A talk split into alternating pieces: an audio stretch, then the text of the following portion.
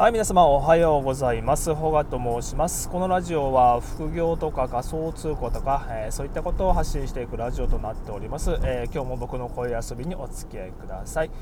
はい、えー、で今日の話題なんですけれども、えー、タイトルから先に申し上げますと、えー、100万円のカメラを使って分かった3つのことといったタイトルで今日はお送りしていきます。でタイトルから聞いてなんじゃそりゃっていうようなことになると思うんですけどまあ事の経緯としましては、えー、僕の友人であの市の協力隊を仕事としてやってらっしゃる方が、えー、いらっしゃいましてでその市の主催で、まあ、この時期なんであのイルミネーション、うん、クリスマスイルミネーションを、まあ、市がやるんですけどそのイルミネーションの一環であのプロジェクションマッピングをあの、まあ、ある広場に、えー、プロジェクションマッピングしますよということででその点灯式の様子を撮る動画をその協力隊の友人があの撮るということでで僕ちょっとお手伝いに、えー、行かさせてもらってでその時にあのまあ、そのプロジェクションマッピングの様子を撮るので、えー、と友人はドローン、えー、使って上空から1台でもう1台、えー、会場の様子を、まあ、高い三脚を使って、えーと、俯瞰するような感じで、えー、撮る画像が1枚。で僕はあのまあ、来場されてる方の雰囲気とか、えー、その周りのなんだろうお店の雰囲気とかこんな感じでやってるよみたいな風景撮りっていうのを、えー、担当させていただきました。でそのえー、風景画を撮るということで、えー、カメラの方をまあお借りするっていうかこれ使ってねっていう感じで、えー、渡されたんですけどそのカメラがなんと総額100万円ということで。やばくない？カメラで100万円ってえあえああって。なるよね。なるなるなる。でまあそのカメラ内訳としては確かね本体が40万ぐらいでえっとレンズが30万。ぐらい。でもうそこで70万でであとえっとジンバルって言ってあのカメラをまあこう常に水平に保ってくれるような機械、うん、っていうのが分かりやすいかな。で、えーと、そういうジンバルが、まあ、約20万から30万ぐらい。で、まあ、合計100万 約100万円ぐらいですよ。っていうことで。えー、そんな俺扱えんの？っていう感じだったけど、まあ、設定はその友人がもう全部やってくれてるんであのまあ、えー、録画のボタンレックボタンを、まあ、オンオフするだけで大丈夫だよっていう ことだったんでまあまあまあそれならいけるかなっていう感じでただ、えー、やっぱそういうめっちゃ高いカメラを普段扱う機会がないのででそれについてちょっと今日は、えー、話したいなと思って、えー、この収録をしております。はいで、えー、まあ、その中でね、えー、100万円のカメラを使って分かった3つのことということで話していくんですけども、えー、まあ、1, つ1つ目は、え夜でもめちゃくちゃ綺麗な画像が撮れるということと、え2つ目、え被写体に感情移入めっちゃするっていうこと。で3つ目は重い、はい、重いです。で1つ目、え夜でもめちゃくちゃ綺麗な画像が撮れるということでまあそんなね高いカメラなんで、えー、いい画像綺麗な画像を撮れるのはまあ当たり前だろうって思うでしょ？ただ具体的にそれって想像できんや。どのぐらい綺麗な画像かっていうと何やろ？もう普通に電源入れて構えてるだけですよ。で、まあ、設定の方はもちろんあの夜に合わせたクラスに合わせた設定とかもちろんあのされてるんだけどされてるっちゃけどもうそれだけもう構えてあのなの構えるだけでもう画面の中が映画やった やったんってない。もう構えるだけでマジでマジで映画ができてるよ。え何この映りの良さっていうか感情表現の良さっていうかもうそこでえーってもう自分の中でびっくりしちゃってもうそれだけで泣きそうになっちゃったというね。もう言葉では言い表せない、うん。まあ、暗いとこでも、まあ、そのそのぐらいうん綺麗に撮れる。明るい明るい？明るい？明るいは明るいんだけど適度な明るさっていうか気持ちいい画像っていうかもう言葉ではマジで言い表せんね。気持ちよかった本当にあの画像。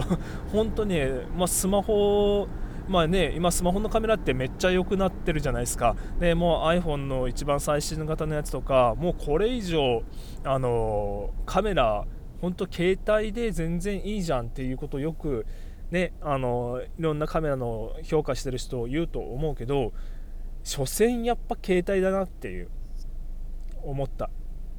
マジで思った、うん、これはね体感できるんであればもうやっぱ画像好きな人とか写真好きな人には体感してほしいなって思うとこだったよ、うん、で2つ目は被写体にめっちゃ感情移入しちゃうっていうこと、うん、で今回僕その風景撮りということでまあ近くにあるまあなんだろう看板であったりとか、えー、まあ、子供だったりとか中学生の子とか家族連れとか、えー、そういった人たちがま楽しそうにしてるところをあの、ま、リラックスした感じで、えー、撮ってきてっていうような感じだったんですよ。でそうなると、まあ、イベントを楽しむっていうよりはイベントを楽しみに来ている人たちをま切り取る切り取って、えー、カメラの中に残していくっていうようなことになるんですけど、まあ、そうなるとどどういうことが起きるかっていうとねこの人、まあ、例えば、えー、一つ狙いを定めた、えー、お子さんがいてでそのお子さんを撮ってる時にこの子供は今日誰と来て、えー、まあ、例えば何日前からこのイベントを楽しみにしててで何時頃来てまだかなまだかなまだ点灯しないのかな寒くなってきたなとか、え、っとどういう経緯をたどってここに来たんだろうとかなんかそういったことをなんかふと考えるようにカメラを考えながらねなんか今日この子どうやって来たのかな誰と来たのかなどういう風にしてたのかなとかなんかそういったことをふとなんか気にかけるようになっちゃってでそれを考えながらカメラを撮るんですよ。するとなんかなんかその子が楽しそうに笑ってるあの様子とか。でお母さんが「ダメじゃないそこ行ったら」みたいな感じでえー、子供を連れに来たりとか、うん、っていうのを見てるともうなんかめっちゃもうそれだけでなんかそこもなんか映画のようになんか感じちゃってあもうそこでちょっと涙ポロッとなんだろうね。プロカメラマンすごいなってこういう泣かないの？と思って。もう本当ね今でもちょっと思い出すとあのちょっとうるうるっとした声で泣いちゃいそうな感じになるんですけどもうそんな感じでね、えー、っといい経験ができましたよ。でこれ、えー、今話したのはそのちっちゃい子供の話だったんだけど、まあ、やっぱりそういうイルミネーション点灯式なんで地元の、えー、中学生とか高校生とかが友達と来てたりとか、えそういったこともそういった子供たちもいたんで、まあ、そことかもカメラ向けるともう可愛いんですよあいつら。マジで可愛い。カメラ向けてやっぱあの結構見た目ごっついカメラなんであのやっぱ撮られてるって僕の僕はカメラをレンズ向けるとあの気づいてないふりしてるんだけど気づいてるのよね。もう向けられた瞬間からあ撮られてるみたいな、うん、でしばらくやっぱ気づかないで、えー、いるんだけど僕はこうじわーっとえーと、周り近づいてって風景撮ってるよみたいな感じにするとでやっぱこうチラチラってこっち見るから僕もあの ちょっと嬉しくなっちゃってこうカメラ構えながらこうふわっとちらっと手をこうバーッと手を振るんですよ。そうすると向こうもああええん？たいな感じで なななんの？何の実況中継なあの手振り返してくれてもうほんとね可愛いなって 思っちゃった、うん、で、まあ、そういう風な、えー、感じで、まあ、男の子とかもいたんで男の子の方は後から来たその僕の友人が「はいちょっとそこの男子集まって」みたいな感じで。で楽しんでる？って言ったらイエーイって言ってくださいみたいな感じの、えー、頼み頼んでであのそういうイエーイっていう、まあ、男子のなんだろう男子男子特有のなんか集まりみたいな、えー、感じのやつを撮ってたりとか、えー、してましたね。あれもねいいね。本当いいやっぱこう女の子がこう可愛い感じでキュートな感じでこう手を振り返してくれるのもいいんだけど男同士でこう何も考えず何も考えずって言ったらおかしいよね。うん。あの男子特有のね、えー、屈託のない感じで、えー、おら、イエーイ、今日楽しいぜみたいな感じで集まるような感じ、あれも良かったな、もう本当ね、えー、いいね、まあ、青春だねみたいな感じ、うん、ちょっともうそれ思うと自分なんかちょっと泣けてくるけど、で最後は、だけど、重いだけどってなんだよ、重いっていうこと。まあ、重量があるんですよね。正確な、えーと、キロ数っていうのは測ってないし、まあ、そういえば聞くのを忘れてたんだけど感覚としてはねこれ、まあ、お子さんいる方が分かりやすいかなと思うんだけどえっ、とまあどうだろう。4歳3歳4歳ぐらいの子供と同じぐらいかなっていう感じ。まあ普通に片手で抱えではするんだけどもう長時間は、まあ、10分ぐらいかな。はいけるけどそれ以上になるともう腕がもうプルプルプルプルしてきてきついなっていうぐらいの重さ。でプラス、あの、まあ、そのカメラ本体とジンバルとあと今撮ってるあの動画をまあ、リアルタイムでモニターできる小さい、えー、5インチぐらいかなのモニターを手前につけてたりするんで結構こう重量物がの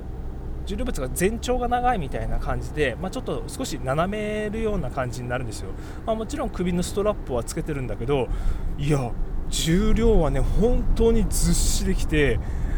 これは長時間、まあ、ストラップでだいぶ助けられてるけど我慢できてどうだろう。20分頑張って30分かな。もうぐらいだと多分もう腕がプルプルするし肩は痛いしストラップかかってるとこも痛いしみたいな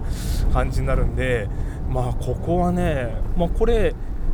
カメラのサイズとしてはこれそこまで大きくないらしいんですよ、まあ、当然そのテレビとかでよく見るようなあの肩にドスンとくるようなでかいカメラじゃないんで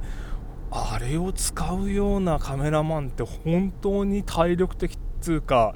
忍耐力っていうかすごいんだろうなっていうのが、えー、若干ですけど垣間見えました、はい、でもちょっと話が長くなってきたんでまとめますと、えー、100万円のカメラを使って分かった、えー、3つのことといったことで今日は、えお話ししてきました。で、まあ、これもえっとまあ、ちょっとお小遣い、いただいてるんで、まあ、副業に関することかなと思って、えー、ちょっとやってみました。で、1つ目としては、えー、夜でもめちゃくちゃ綺麗な画像が撮れるということ、え被写体にめちゃくちゃ感情移入しちゃう。で、最後は、え重い。とにかく重量があるといったことでございました。はい。ではまた次回お会いいたしましょう。バイバーイ。